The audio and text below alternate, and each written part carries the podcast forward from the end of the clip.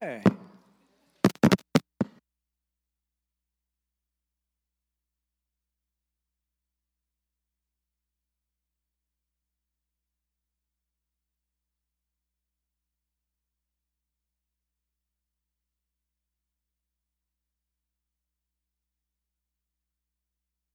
That was my fault. Sorry about that. I pulled too hard on the cord. All right, if you have your Bibles, turn to Romans chapter 5. Romans chapter 5. Let, let me say a couple things about the drive through. Uh, I hope that if you're not going to be able to participate in the actual uh, presentation of the drive through, uh, that you will be praying for the drive through, and I trust that you will. Uh, the complete gospel is shared through the drive through. For those of who are not familiar with what goes on, it starts in a little girl, girl's room uh, and there's a storyline, and then it moves, uh, of course, to the, the scene you see back there in the back, which is this is what Christmas is really not. That's not the true meaning of Christmas. And then it continues with the story of Christ all the way to the death, burial, and resurrection. And then you return to the little girl's room, and the father is leading the little girl to Christ. It's a wonderful presentation of the gospel. So I hope you will be praying uh, for this as, as it goes on. Now, some of you received your cards and you may have been disappointed, and we, we, we apologize for that, but it's a great problem. Some of you signed up for all three nights. The problem is we had such a great turnout of those who wanted to be a part of it that we couldn't cast everybody or we couldn't put greeters in every night, so we kind of spread it out a little bit. So some of you got a night off that you weren't anticipating. Some of you have to do it all three nights because we just need that particular character. Uh, but I just wanted to kind of explain that. It's a good problem to have, but it, it was definitely necessary, or we would have just too many people. So thank you for stepping up as you have. If you are going to be involved in the setup, please try to get back here today at 1.30. Uh, we want to get this thing up as quick as we can, and then we'll kind of uh, tweak it as the week goes on, and then Wednesday night we'll have the rehearsal. All right, let, let me just share this with you. Um, uh, Gary uh, Marburger, some of you may not know this, but last night his mother went home to be with the Lord. And um, so we ask you to pray for Gary and the family. They're going to do a service on Tuesday. He is here, uh, but just pray for Gary and the family, if you will. All right, well, um, if you will, go ahead and pull out your outline. We're going to go ahead and jump in this morning. We're on part two of the sermon that we began last week. And of course, if you will, go ahead and look at the introduction, and I'll try to introduce this. In this passage today, Paul is giving us the history of how sin and death came into this world, and then contrasting it with how grace and life came into the world. Therefore, the royal invitation, which is the title of the whole series, is to leave the reality of sin and death and enter into the reality of grace and life provided by Jesus Christ. And so we're on the second part of the problem of sin solved by grace. Now look at some of the questions that we're answering in this passage, or that is answered in the passage. Why is there sin in the world? We answered that last week. Why do people die? We also answered that last week. And why does human nature never change? We answered that last week. Today, we're going to be focused more on what is the solution to sin and death. And by the way, there is a solution, there's a provision made for it. And we'll be looking at that closely today. Last week, as I introduced this whole title or this whole uh, uh, sermon, uh, we I, I, carried you back to September 11, 2001. Do you remember those day, that day? Uh, I think we all remember it. I, I think one thing that we remember most about it is how evil left us horrified. Think about what happened that day. Uh, evil was portrayed. The epitome of evil was there. Uh, for many of us, it caused fear. For some of us, doubt. For a lot of us, it shook us to our very core.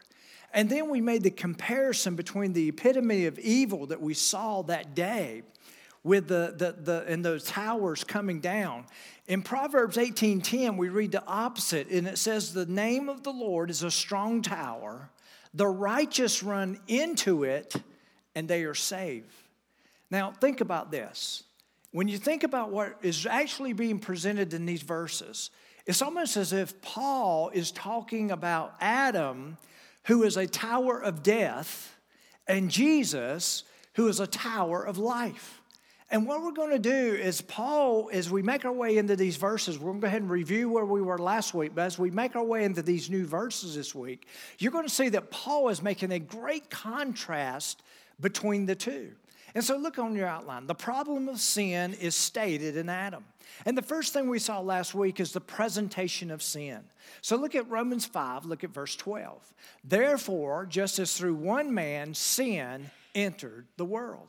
This is the answer to the question why is there sin in the world? And of course, you can read the actual account in Genesis chapter 2, verses 15 through 17. So there you had the presentation of sin. It came by way of one man, his name was Adam, and it came to us generationally through sin. So the presentation of sin led to the penalty of sin. So look at chapter uh, 5, verse 12 again, the second part. And death through sin, and thus death spread to all men. This is the answer to the question why do people die? It's because of sin. You see, there are two diabolical twins, as I said last week, that were introduced that day in the Garden of Eden sin and death. Death is a direct result and penalty of sin. The Bible couldn't be any clearer when it says this the wages or the penalty of sin is death. It's very clear the way it's presented in Scripture. And of course, last week we looked at three types of deaths. There's, first of all, is the one we're familiar with, is that physical death. It says, but Adam, and here's the question there's a physical death, but did Adam die immediately when he sinned? If you go back and look at the account, no, he didn't. He lived hundreds of years later. And so, what actually is he talking about? He's actually talking about the second kind of death. Look on your outline the spiritual death. Now, here's what you need to understand when Adam was created, he was created fully alive. Okay, there's no doubt about that. Created fully alive. All right? So he was spiritually alive, he was eternally alive. Everything about him was alive. When he sinned, he and Eve sinned, they entered into something else. All of a sudden, death and sin came rushing in. And so, therefore, he then stood the potential to die physically. He was never intended to die physically, but he will now die physically because of the decay of sin. But not only that, when he sinned in the garden, he died spiritually. There was something in him that died that day. Now, was it restored? Yeah, God made a provision for that. But the point is this there's not only physical death, there is also spiritual death. Now, when we are born, when we came along, because of the generational sin, we were born dead spiritually. And we proved that when we sinned. Some of us came out of the womb sinning. Some of us, maybe it was one or two, but at any point, we all proved to the fact that we were spiritually dead because we were not only sinners, we were born sinners. And as a result, there was something that happened. So there's physical death, there's spiritual death, and then there's eternal death. Physical death plus spiritual death equals eternal death. This is the penalty of sin. This is the clearest way you can make it. Is this is the penalty of sin. Now we're going to see in a little while that there's a provision for this, but that comes a little bit later in the verses. Next, we see the power of sin. The power of sin. Look at verse 13. For until the law, sin was in the world. But sin is not imputed when there is no law. This is a very controversial verse here, by the way. Look at verse 14. Let's get a little more clarification. Nevertheless, death reigned from Adam to Moses, even over those who had not sinned according to the likeness of the transgression of Adam, who was a type of him who was to come. Now, let's unpackage all this. Think of this the power of sin can be summed up in one horrible word death. When we sin, we are doomed to die. What Paul was trying to tell us is that in these verses, is that death entered the world not only because man broke the specific laws and commandments of God, but death entered the world through sin itself. Through sin itself. Now, here's what that means even those, according to verse 13, look back at verse 13, who are not guilty of any specific violation of God's law, because the law had not been given, but yet they still died. Now, how do we know that? If you go to Genesis chapter 5, there's a whole lineage, a whole line of the, it says, and this person begot that person, and this one died. And this one begot this person, and what? This one died. And the, the death toll goes on and on and on and on. Now, here's what's interesting about all that. When Adam was in the garden, he was told not to eat of the tree of good and evil. You remember that? Told not to eat of that tree. Only thing he was that was the only command he had to keep. Now, how many of you are sitting there thinking, come on, Adam, one law? You couldn't keep one law? I mean, he didn't. Now, here's what's interesting.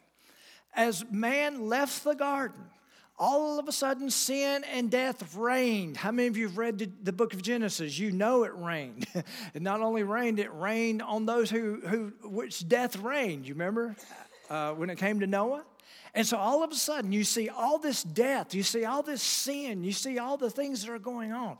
Now, what's interesting about that is from the time of Adam all the way to Moses, there is no law.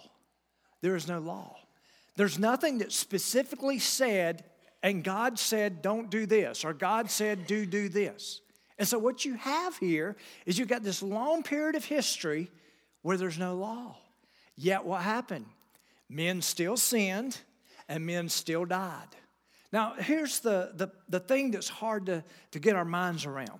Does this seem fair that people can live and die and not know specifically what is required of them? I think many of us would have probably have a hard time seeing that. Now, here's what we need to understand. Since Adam, sin had been and it always will be universal. But according to verse 13, sin was not charged there was not personal guilt against a person before the law was given. There has to be a law before there can be a charge of guilt. However, according to verse 14, death still was the judgment and part of the experience of man. Because of Adam's sin, death was passed down to other generations. Then the question becomes are those who sinned before the law eternally condemned? Have you ever thought of that? I think many of us may have thought of that. Maybe we've thought of it in a different way. What happens to the person who lives all their life never hearing the name of Jesus? Has that happened before? Yeah, from what we can tell, it has happened. I've talked to some people recently, and we've read books about missionaries who have gone to these tribal uh, groups that are supposedly untouched by the gospel. They've never heard the gospel. And it's interesting when you go into some of them, according to missionaries and their writings, sometimes there's a story of redemption that's already present in that culture. Now, we don't know how it got there necessarily, but there's a story of redemption. Many of them do not know the name of Jesus, but they understand a story of redemption. And so here's where I am on all this. And I don't think we have an answer, a clear answer to this in Scripture.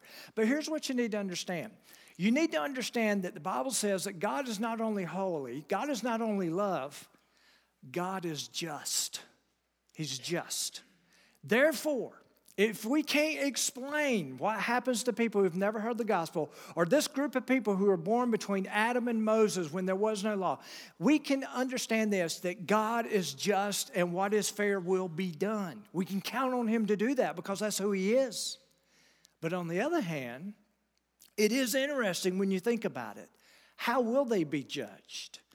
According to Romans chapter 2, we studied this some months ago. According to Romans chapter 2, there is enough in creation to show us what? That there is a creator, that there is someone that we're accountable to. Not only that, there is something within each of us, every one of us, in which, in, in which there is a conscience. There's a conscience that's there. And as we look at that conscience, there's something within us that helps us to determine right from wrong, even though there is no presentation of the law or even the presentation of God Himself.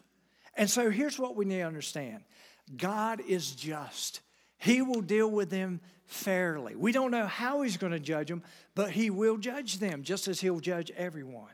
So, that is a problem that we find in Scripture, something that we can't get our minds around. But the one thing we can take away is that God is fair and God is just, and He will judge accordingly.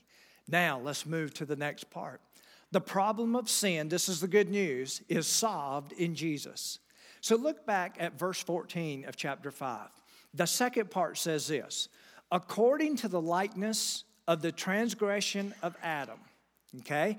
And then he's going to go into something else, who is a type of him. Of course, him there is Jesus, who was to come. So, what's, good, what's happening here is Paul is setting up a contrast. He's setting up a contrast. Paul is talking about Jesus Christ here. Now, how is Adam like Jesus? Well, here's what we need to know Adam blew it for the human race. How many of you agree with that? He blew it. Genesis tells us the story. He blew it. Now, some of you men would say it was Eve. Adam and Eve blew it, okay? They both did, all right? But then Jesus comes along and he saved the human race. Now, let me point this out. We looked at this last week. This is the good news. In chapter 5, Paul is convincing us that salvation is a result of a single act Jesus dying on the cross. We just sang about that. Wesley's done a beautiful job of bringing the praise music to what we're discussing this morning. He's brought it together. And so, him dying on the cross, verse 1, it says this of chapter 5 We were justified how? Through our Lord Jesus Christ. Verse 6 Christ died for the ungodly. Who does that include? You and me. He died for the ungodly. Verse 8, he's justified by his blood. He gave himself for us. Verse 9, justified in his blood. Verse 10, we're reconciled through his death. Verse 11, we receive reconciliation. He brought all this about by a single act, him dying on the cross and conquering death with his resurrection. Now, Paul was a logical teacher. When you see Paul's writings, there's a lot of logic that goes into it. And he's really good at, at what I think is anticipating the questions of those who are hearing him. And so here's some things that he may have been thinking when he wrote this. Some of you are thinking, how can the actions of one person affect the whole world? Maybe it's like this How could one person named Adam plunge humanity into the destruction of sin and death? Or how could Jesus Christ, who died years ago in Jerusalem, be the solution to humanity's greatest need? Is it possible that two men could affect the entire human race? Basically, Paul was saying, yes, and let me introduce them to you. And so he's already talked about Adam and how we got to the condition that we're in. Now, in the, in the next verses, he's going to do a contrast between that same Adam and the one who was to come.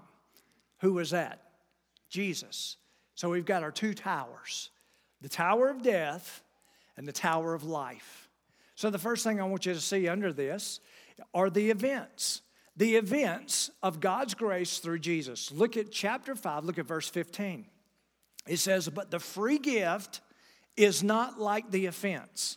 Now, he's already described the offense, what it cost us. We had the presentation of sin, we had the penalty of sin, which was death, and we see the power of sin, which death reigned over and over and over again. So he said, the, the, the free gift, what, what I'm getting ready to introduce to you, is not like what we just read. For by for if by one man's offense many died, that's what he's just described, much more the grace of God and the gift. Now, here's what we need to understand. When it says, for if by one man's offense, some of your translations say transgression, it means someone who deviated from the intended path. How many of you would say that describes Adam? He devi- deviated from the intended path.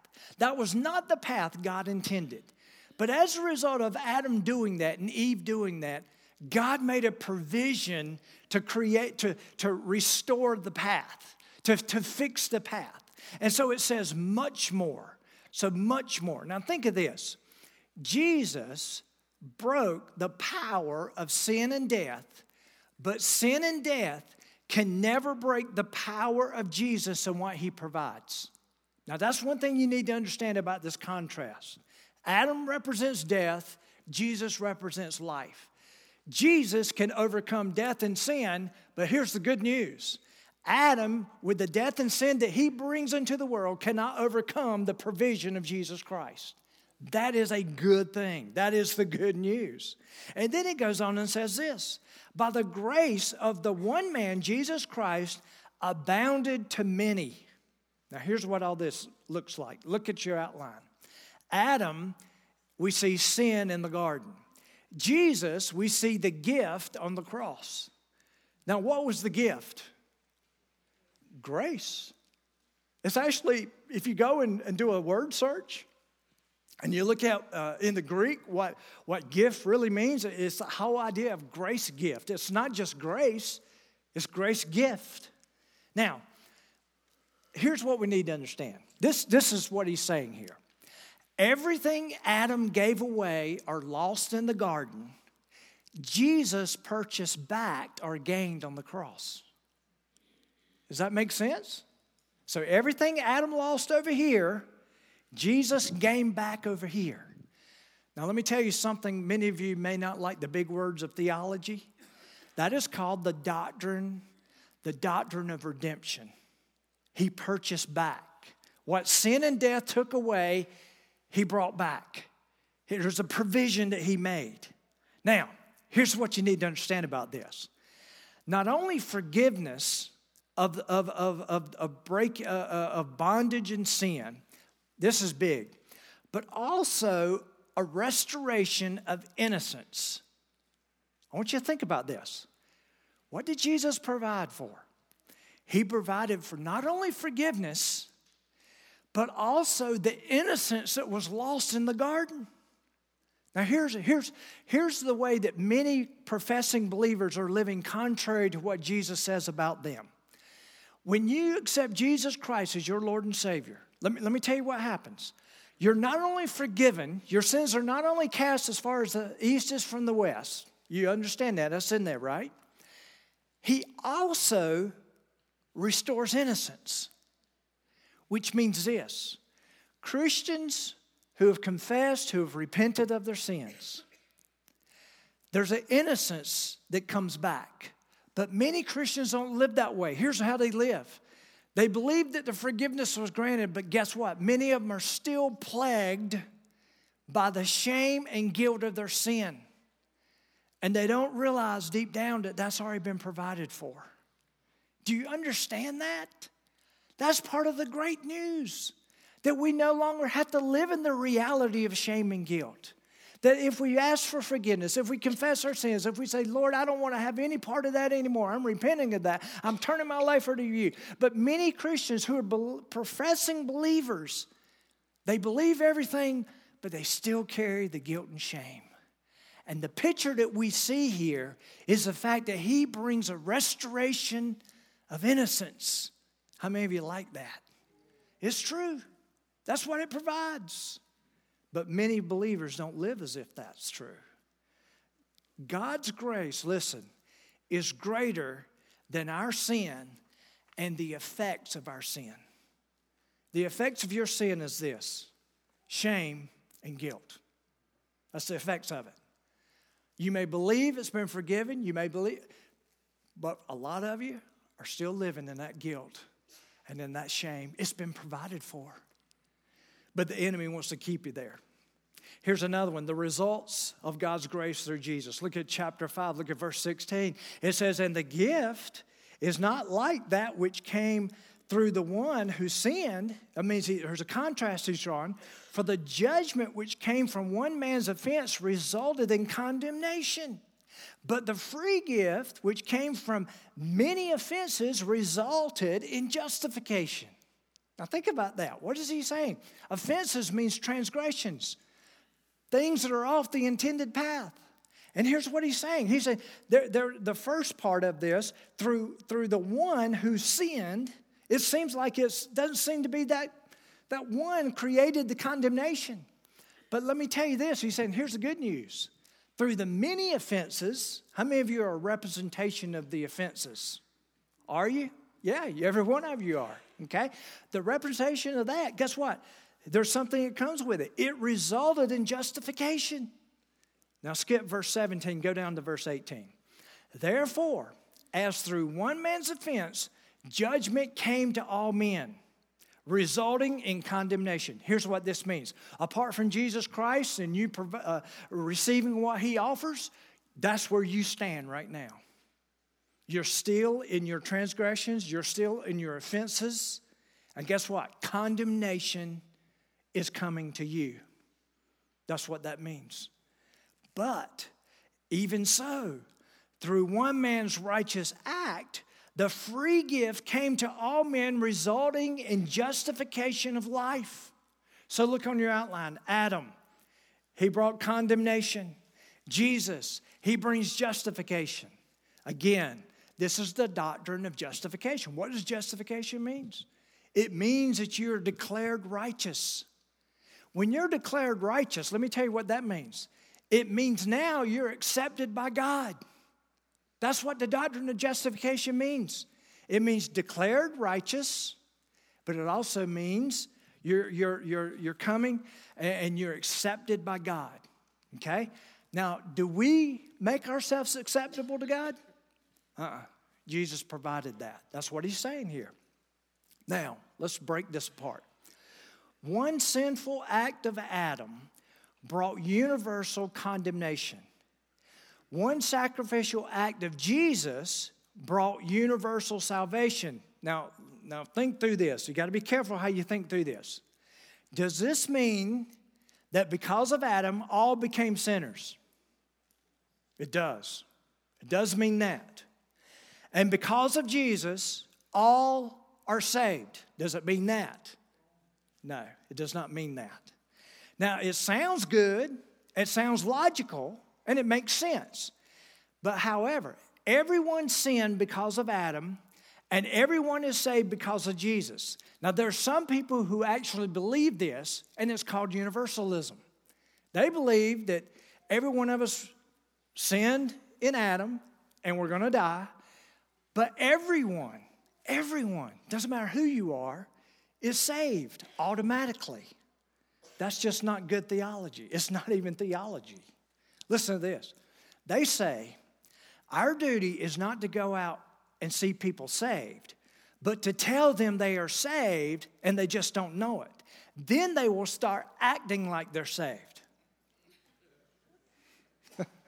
Nothing could be further from the truth. Many believe this, but this is not good theology. Here's proper theology, and we're going to see it in the next verse. We are born in sin through Adam. We all agree on that, right? But we are saved from the penalty and power of sin. How? Through Jesus. One is automatic, the other demands a choice, which leads us to look on your outline the effects of God's grace through Jesus. Look at verse 17. For if by the one man's offense death reigned through the one, here's what that means it means it has a present and a future application. Okay? Much more, here's the better news those who receive, you see, you see it right there? You need to underline that. That's the key. That's what creates, uh, that's what separates bad theology from good theology. Those three words. Those who received, okay? When you got saved, you know what you were doing? You were receiving the provision of Jesus Christ, okay? That's what you were doing. And so he says, Those who receive the abundance of grace and of the gift of righteousness. So, what did we receive? His grace. And guess what was also given to us? His righteousness, which makes us acceptable to God. But we had to receive it. We had to receive it. And then it says this and the gift of righteousness will reign in life. It has a present and a future application. Here's what it means we no longer have to live as a victim of sin, we have power over sin and its bondage. Okay, but how did it come about? Through the one, Jesus Christ. So look on your outline. In Adam, there's death. If you don't know this, you can pull it up on the internet, but listen to this. In our world, every minute, 250 people are born. Think about that. But here's the other side of it every minute, 105 people die. Do you know that most of those people who will die every minute have not embraced the gospel, have not received the gospel? And time just keeps ticking. And it all started with Adam in the garden. But then there's Jesus, and that's life. In Ephesians 2 1, here's what it says. Paul said this also.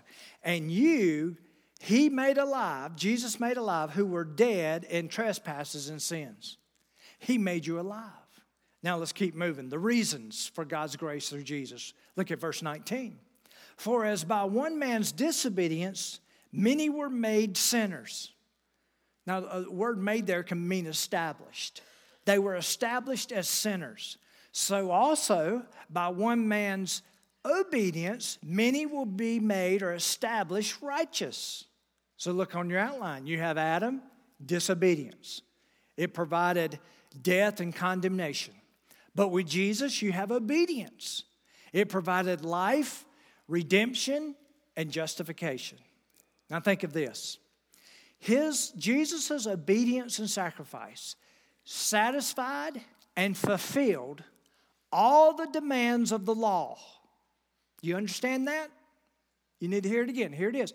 His obedience and sacrifice satisfied and fulfilled all the demands of the law. If you came out on the other side, how would you judge it? It would have been perfect righteousness. Perfect righteousness. He provided it for those who receive it. For those who receive it. That's the difference. The product of God's grace through Jesus. Look at verse 20. Moreover, the law entered that the offense might abound. And, when it says, moreover, the law entered that offense may abound, it means it might become more evident that laws are being broken. Did you know this? Did you know that the law sheds more light on God's grace than anything in this world? Now, when we think of the law, what do we think? Oh, no, that's, that's, that's the reason we're in trouble. No, we were in trouble before the law showed up. But you know what happened? The law showed up and made it more evident that we were lacking. It helped us. The law was a good thing. It showed us how, how far we had fallen. It shows us how much we need a Savior. And so, therefore, the law, so it says, moreover, the law entered that the offense may abound, that it became more evident what we needed. So, God gave the law as a pattern of righteousness but not as a means of righteousness. It showed the pattern, it showed God's standards, but it was never intended to save us. You know why? Because we were born sinners. We will never fulfill it perfectly. And that's what God required. And so when He said this, when He said, Hey, let me tell you something, I'm going to give you this law, and this law is not here to put you in bondage. It's not here to, to, to just, to, to, for something needless in your life. It's here to show you just how far you're coming up short and how much you need my provision. That's what it's intended for. It goes on. But where sin abounded, grace abounded much more. So that as sin reigned in death, even so grace may, might reign through righteousness to eternal life through Jesus Christ our Lord. So look on your outline. Adam, we see sin abounding. Okay? Sin is abounding. Right beside that, put addition. Addition. That means sin came, then another sin, and then another sin. Okay? That's, that's a picture of what you see there. Now, how many of you would say that describes your life? You sinned, then you sinned, then you see it's adding up, right? But can I show you what's happening with grace? You see Jesus, and you know what you see? You see grace abounding. And it's in the context, look at what it says grace abounded much more, it's multiplying. Sin is adding up, but what is grace doing? It's multiplying. It's multiplying. How, how many of you are thankful that grace multiplies where sin just adds up? Because that's what it's doing in our lives. It's overflowing, it's covering, it's, it's taking care of everything that's necessary and needed. So then here's the bottom line How does Jesus make a difference? In Adam, we are judged, in Jesus, we are justified.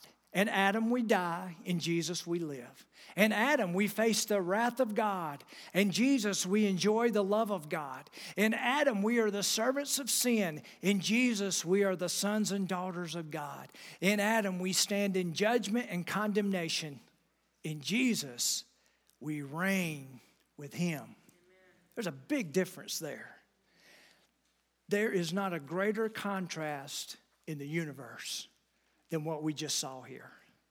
Here's the application either sin and death are going to control your life, or grace and life are going to control your life. Which is your reality? If you don't know Jesus Christ as your Lord and Savior, if you did not receive what He offered, let me just tell you where you are. Sin and death is reigning in your life. Okay? You're like, really? Oh, yeah, yeah. And we're not just talking about physical death, it leads to spiritual death, it leads to eternal death. That's what we've been reading here. However, if you've trusted Him and received, listen, grace and life is what's reigning in you. Now, let me tell you what's so sad about this whole situation. There's many Christians who I believe were sincere in what they received from Christ. I've met them, I've talked with them. And they've received and they, they, they've, they've repented of their sins. They've turned their life over to Him. But the enemy still plagues their life. The enemy still says, No, you're still guilty. No, you still need to live in this shame. And, and y'all, that's just not true. So here's what that means that means that there's some of you who are sitting here today and you've received, to the best of your knowledge, and what the Bible says, you've received what He has offered, but you haven't received it all. You're restricting what God wants to bring into your life. And you know what you're doing? And you do, you're doing exactly what I did for many years of my life. For some reason, I knew I was forgiven, but I just couldn't shake the shame and the guilt in my life. He wants to take it all. Listen, when he, what he did in the garden, let, let, let me tell you what he did. In Jesus, we gain much more than we ever lost in Adam. Did you realize that? The innocence can be restored. But you got to let that spirit work in your life. You don't have to hold on to the bondage of guilt and shame. Give it to Him. How do you give it to Him? You got to call it what it is. If you've never confessed it, if you've never repented of it, you got to do that. And then guess what? He can bring, and the Bible calls it the times of refreshing back into your life. And that's what He wants for His children. But some of you aren't living there. So here's where we are this morning. Some of you have never received what Jesus offers. You need to receive it today.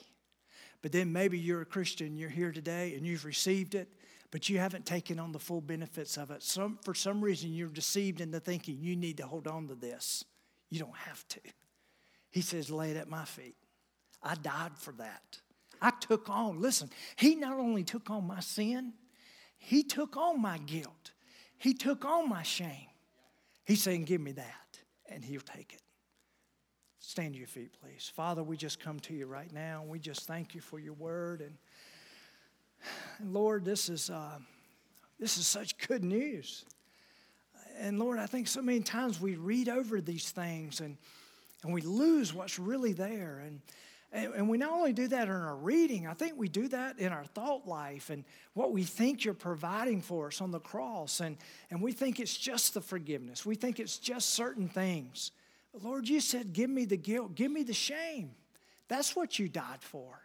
Father, I pray for that person that's here today that hasn't given that up yet. Lord, that they will find the freedom in you, Lord, to give that up, that the times of refreshing may come.